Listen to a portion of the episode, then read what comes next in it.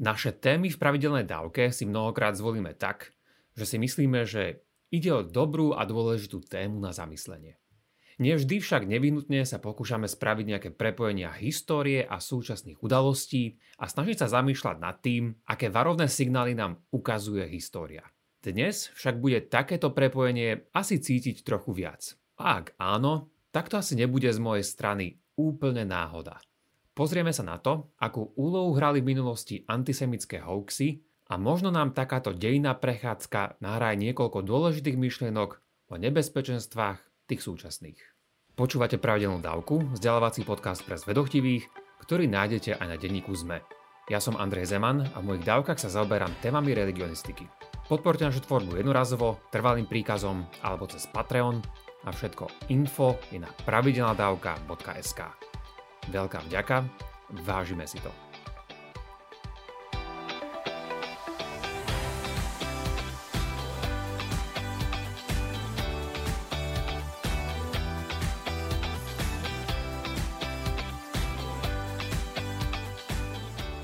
Prečo sa vôbec ľudia, ako napríklad ja, zaoberajú tým, ako ľudia v minulosti rozmýšľali?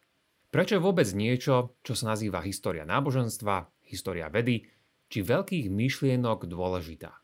Možno nám istú dobrú odpoveď na toto dá aj jeden historický veľmi dôležitý hoax, o ktorom nezaškodí vedieť niečo viac. A aký historický časopriestor týmto pádom naštívime dnes? Preskúmame jedno krivé obvinenie, ktoré tento svet nespravilo ani len o kúsok lepším, ale práve naopak. A vlastne šlo takú zákernosť, ktorá priniesla do životov mnohých zrejme aj niekoľko príchutí pekla. A pre takýto výlet zavítajme aspoň na chvíľu do stredovekého Anglicka.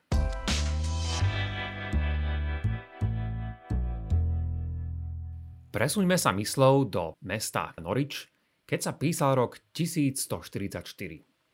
V tomto roku sa počas kresťanského veľkonočného týždňa začala šíriť istá správa, ktorú v pôvode môžeme označiť ako hoax a budeme ju preto v tejto dnešnej dávke aj takto označovať. Ako uvidíme, nebol to hoax len tak hociaký, ale jeden z tých najzákernejších a najplivnejších, a to nie len čo sa týka stredoveku. Kto bol teda jeho autor? A samozrejme a hlavne, o čo v ňom šlo? Podobne ako aj v iných európskych mestách, aj spomenuté mesto Norwich bolo domovom pre malú židovskú komunitu. V danom veľkonočnom týždni sa však stalo niečo, čo spustilo nečakaný sled udalostí. Počas týchto dní totiž ľudia našli v miestnom lese zmrzačené telo tamojšieho 12-ročného chlapca Williama.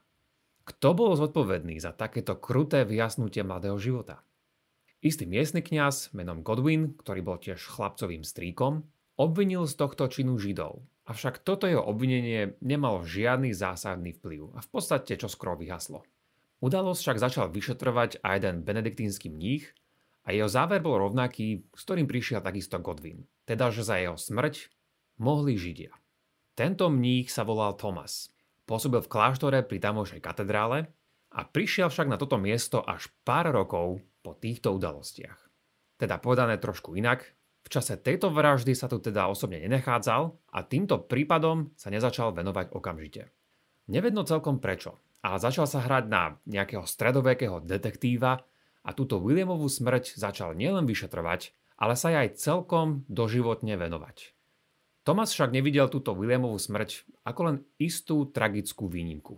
Bolo za tým podľa neho čosi oveľa viac. Bolo za tým celosvetové židovské sprísahanie, pri ktorom sa židovská komunita mala každý rok nejak dohodnúť, v ktorej krajine počas Veľkej noci unesú a rituálne zavraždia kresťanské dieťa. Robili tak vraj preto, aby týmto krvilačným a zvráteným spôsobom sprítomnili to, čo mali ich predkovia spraviť s Ježišom. Malo ísť teda o nejakú istú rituálnu krvavú obetu a to ukrižovaním. Túto informáciu mal vraj získať od istého bývalého žida, ktorý sa označuje ako Theobald z Cambridgeu a tento Theobald konvertoval na kresťanstvo a to vraj potom, ako počul o zázrakoch, ktoré sa mali konať práve na príhovor Williama – Teobal teda spomína túto Williamovú smrť, ale nespomína napríklad nič o jeho ukrižovaní. Ako na to daný mních prišiel, že za to mohli títo konkrétni židia z tejto konkrétnej skupiny A navyše, že chlapca dokonca aj ukrižovali. Vykonal azda všetky nevyhnutné forenzné úkony. Pozbieral dôkazové materiály a potom nejakým sofistikovaným uvažovaním právnickej mysle prišiel k tomuto údajne jedinému a správnemu záveru? Samozrejme, že nie. Tento mních spísal svoje pseudodetektívne závery v diele, ktoré začal písať celých 5 rokov po chlapcovej smrti. A dokončil ho až takmer 30 rokov neskôr, v roku 1173. Toto dielo má 7 častí a niektoré z nich dokončil prirodzene skôr ako jeho neskôršie časti. Je to napríklad v jeho druhej časti, kde prezentuje rekonštrukciu tejto Williamovej vraždy a pre ktorú ponúka svoje dôvody. Toto dielo ako celok však nie je žiadnou nejakou dôkladnou históriou, ale svojim žánrom ide o životopis svetca, teda o hagiografiu. Prvé dve časti sa však v istom širšom zmysle môžu podobať na detektívku. Avšak, ak to má byť nejaká detektívka, tak je hlboko prepletená s náboženským jazykom. A tu je krátky úryvok, v ktorom tento mních zhrnul svoje zistenie. Citujem. V dobe kráľa Štefana Židia z Noriču vzali pred Veľkou nocou kresťanské dieťa a mučili ho so všetkým mučením, ktoré podstúpil náš pán. A v deň Veľkého piatku ho ako imitáciu nášho pána zavesili na kríž a potom pochovali. Očakávali, že to zakryjú, ale pán spôsobil, že sa stal svetým mučeníkom. Mní si ho tak vzali a slávnostne pochovali v priestore kláštora a pán cez neho konal rôzne zázraky a jeho meno je Svetý William. Konec citácie. Toto dielo sa svojím celým názvom volá Život a umúčenie svätého Williama, mučeníka z Noriču. Čo sa teda podľa Thomasa stalo? Pre Williama si mal prísť istý cudzinec, ktorý sa jeho matke predstavil ako kuchár a poprosil ju, či by mohol jej syn pre neho pracovať. Matka najprv nesúhlasila, ale keď ju vraj tento kuchár presvedčil peniazmi, tak nakoniec povolila. To mal byť však začiatok Williamovho konca. Takýmto spôsobom bol nevedomky na veľkonočný útorok unesený potom držaný v zajatí na istom tajnom mieste, no a nakoniec ukrižovaný o 3 dní na Veľký piatok. Thomas pritom zároveň opisuje Williamovo mučenie spôsobom, o ktorom nemohol mať žiadne dôveryhodné a už vôbec nie nejaké empirické informácie, ktoré zrejme suploval zo svojich vízií. Aby sme boli spravodliví, tak spomína pritom aj istých dvoch očitých svetkov, ale v dnešnom súde by tieto jeho dôvody a táto jeho rekonštrukcia sotva niekoho presvedčili. A kto vie, vraví Thomas. Možno pritom títo židovskí únoscovia aj pili Williamovú krv. A aké má teda autor vedecké či právnické dôvody pre svoj záver? Možno to mnohých z vás vôbec neprekvapí, že jeho hlavným argumentom bolo jeho údajné bože zjavenie, teda že mu bol nadprirodzene zjavený tento záver. Dôkazové indície mali poskytovať skôr tvrdenia o zázrakoch, ktoré sa mali diať na príhovor umúčeného Williama a ktoré sa nachádzali v neskoršom texte tohto spisu. Či to dnes považujete za dobrý argument, nie je až také dôležité, ale skôr to, či to bol pre mnohých dobrý argument v tej dobe. A možno presnejšie, asi vieme sotva povedať, či niekto riešil, na akom pevnom základe takýto záver stojí. Toto tvrdenie jednoducho niekto spravil a hoci s oneskorením, to je o mnoho rokov podanej udalosti, sa začalo šíriť takou rýchlosťou, ako sa šíria aj iné klebety a ohovárania. Tomasové tvrdenie v jeho temnom spise uzrelo teda svetlo sveta v 12. storočí a stalo sa tak, aspoň podľa niektorých historikov, prvou zmienkou v histórii o tom, že nenávisní Židia takto rituálne vraždia nevinné deti kresťanov. Takže, toto sú niektoré základné fakty o tomto asi najvýznamnejšom stredovekom hoaxe. Ale keďže história nie je úplne jednoduchá záležitosť, tak sa pozrieme na niektoré iné myšlienky súčasných historikov o tomto Tomasovom hoaxe.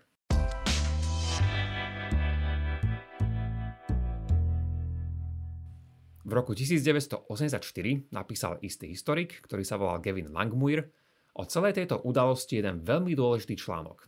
A ten sa stal v dnešnej dobe naozaj veľmi kľúčový a mnohí iní historici na ňo reagovali a týmto pádom vznikla naozaj veľmi dobrá diskusia o celej tejto udalosti. Tento daný historik tvrdil, že tento hoax stal na začiatku mnohých antisemických nálad, ktoré sa od tej doby tiahli ako nejaké súvislé vlákno a to až do súčasnosti. Súčasný výskum taktiež ukazuje, že ľudia, ktorí veria čo je len jednej konšpiračnej teórii, majú oveľa väčšiu pravdepodobnosť veriť potom aj mnohým ďalším. A tak tomu bolo aj v tomto prípade. Keď bol totiž niekto náchylný veriť tomu, že istá skupina je schopná vraždiť a znesvedcovať aj tú najväčšiu kresťanskú pamiatku, potom od tohto naozaj nie je ďaleko aj k iným konšpiračným vysvetleniam. Ak sa niekde napríklad začne šíriť nákaza, tak máme aspoň ľahké vysvetlenie v tom, kto vraj musel otráviť miestnu studňu. Ak sa istej komunite finančne nedarí, máme tu opäť vinníka, na ktorého môžeme poukázať. Ak teda niekto uverí jednej ničím nepodloženej lži či hováraniu, potom to má taký sťabý magnetický efekt, ktorý priťahuje ďalšie nepodložené a rozumovo nenáročné tvrdenia. Spomínaný historik tvrdil, že tento hoax bol zodpovedný v konečnom dôsledku aj za tie najväčšie ľudské tragédie 20. storočia predovšetkým samozrejme aj holokaustu. Bolo tomu však naozaj tak a mal tento jeden hoax naozaj taký vplyv? Chceme tým azda povedať, že nebyť tohto hoaxu, tak by sme sa možno vyhli mnohým smutným udalostiam, ktoré poznáme z európskej histórie? Samozrejme, je to ťažké, či rovno aj nemožné argumentovať za takúto alternatívnu históriu a uvažovať, že čo by sa stalo, keby sa veci mali inak.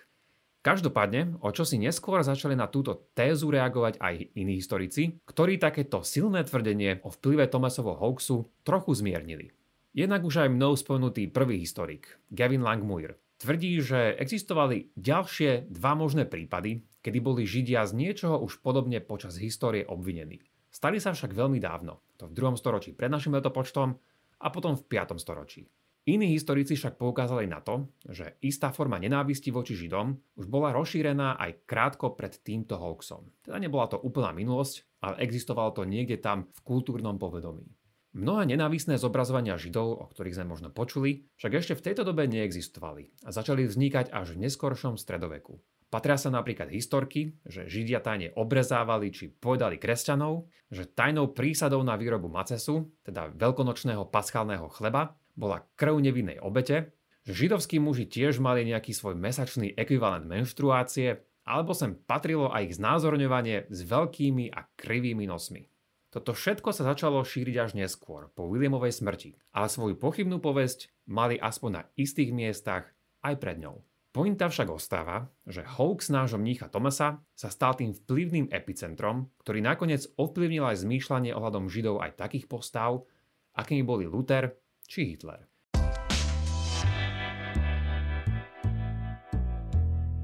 Ahojte, tu je Jakub a prepáčte, že kradnem Andrejovi priestor, ale k veci, lebo nemôžem byť dlho. Ak sa vám táto dávka páči, vypočujte si aj bodku na záver, teda extra obsah, kde k nej Andrej ešte čo to povie. Za cenu dvoch odrieknutých káv získate 4 bodky mesačne a dostanete sa k ním cez pravidelnadavka.sk alebo priamo cez náš Patreon. Toľko odo mňa a užite si zvyšok dávky.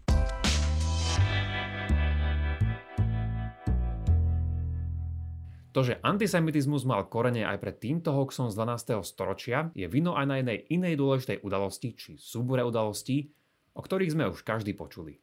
A tým je samozrejme to, že 12. storočiu predchádzalo 11., v ktorom sa začali krížiacké výpravy, a to so svojimi silnými antisemickými prejavmi počas toho, ako krížiaci putovali naprieč Európou do Svetej Zeme.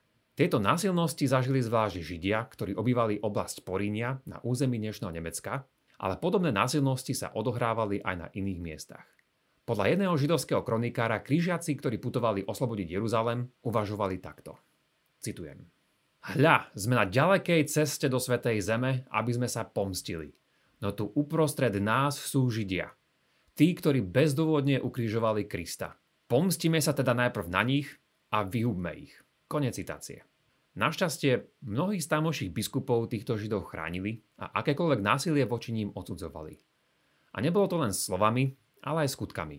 Stávali totiž pre nich opevnené mestské časti, ktorých by mohli byť chránení. Tieto poznáme pod názvom geto, a to podľa jednej štvrte v Benátkach, v ktorej žila tamojšia židovská komunita.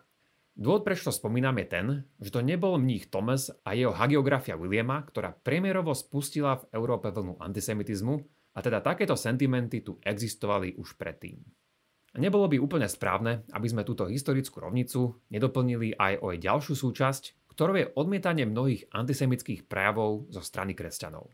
Napríklad v 6. storočí vyhlásil pápež Gregor Veľký, že hoci sú Židia Bohom odsudení za svoj podiel na Kristovej smrti, tak odmietol voči ním akékoľvek násilie alebo aj ich násilné obrátenia na kresťanskú vieru. Podľa neho sa Židia obrátia pri druhom Kristovom príchode a nikomu z nás neprináleží, aby sme voči ním vynášali súd života a smrti. Takúto pozíciu podobne zopakoval aj na začiatku 12. storočia pápež Calixtus a to po tých rôznych násilnostiach krížiakov. Dopad tohto jeho vyjadrenia však Európa zrejme veľmi nepocítila. V roku 1215 sa stalo tiež čosi iné odohral sa tzv. štvrtý lateránsky koncil, ktorý bol pre ďalšie smerovanie kresťanstva mimoriadne významný.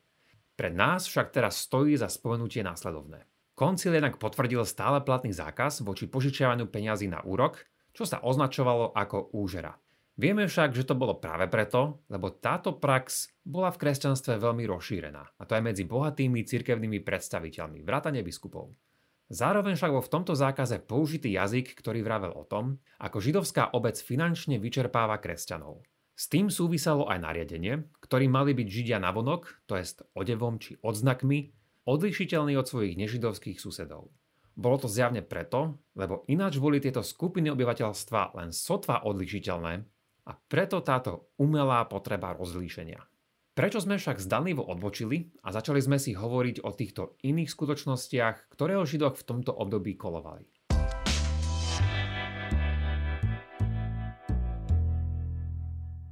Spomínajú totiž to, že Židia mali mať svoj podiel na Ježišovej smrti, alebo že spoločnosti vraj škodili svojou úžerou, ale nespomínali ešte žiadne tzv. krvné žaloby.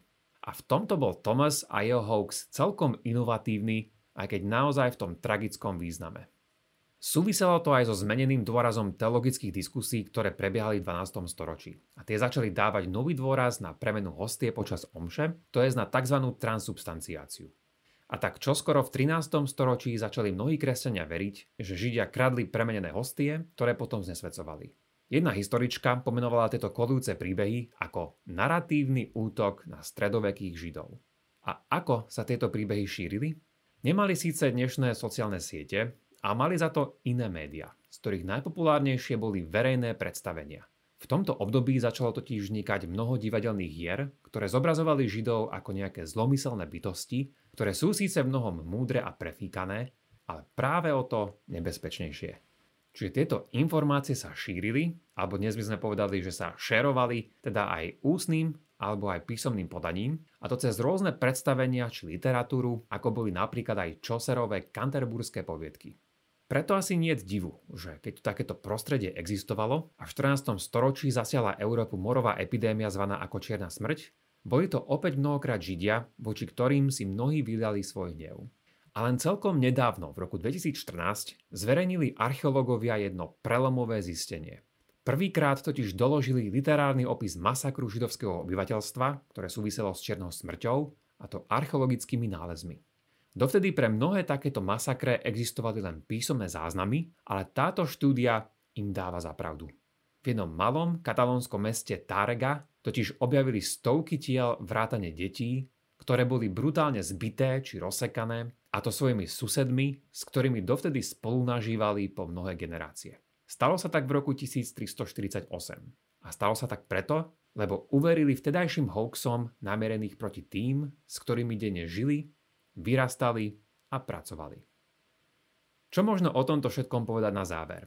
A čo nám to vraví aj o nebezpečenstve tých dnešných hoaxoch? Je to otázka, ktorú asi nechám pre vás na tomto mieste otvorenú a nechám nám tým radšej priestor na zamyslenie. Myslím však, že minimálne môžeme povedať to, že myšlienky sú dôležité, a to aj tie súčasné, ako aj tie, ktoré majú svoje korene v dávnejšej histórii. Verím, že nebezpečenstvo hoaxov bolo v dnešnom historickom okienku vidieť viac než dosť. Čo však s takýmito historickými poučeniami spravíme, je otázkou pre našu súčasnosť a budúcnosť. V mojej bodke na záver vám poviem ešte čosi o tomto viac. A to konkrétne o tom, prečo si myslím, že sa oplatí študovať aj tzv. intelektuálnu históriu. Link na túto bodku nájdete buď v popise tejto dávky, alebo na našom webe pravidelnadavka.sk. Teším sa na vás na budúce.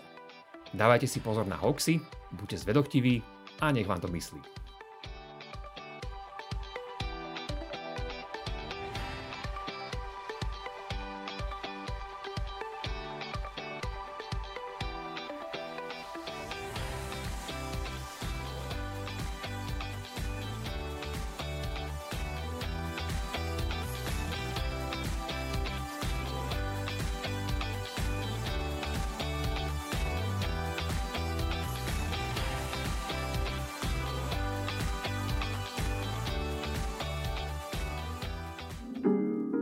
Dlhé roky mali prácu, ktorá ich bavila, no potom sa niečo stalo. Začali si všímať pochybné tendre, zvláštne neetické rozhodnutia či očividný konflikt záujmov. Keď na to upozornili svojho šéfa, stali sa neželanou osobou. Aj príbehy slovenských whistleblowerov dokážu niekedy vyraziť dých. Vypočujte si osudy odvážnych ľudí, ktorí sa postavili za správnu vec a napriek útrapám, ktoré zažili, by to urobili znova. Nový podcast Neumlčaný pre vás vytvára Úrad na ochranu oznamovateľov v produkcii denníka SME a nájdete ho na všetkých podcastových platformách.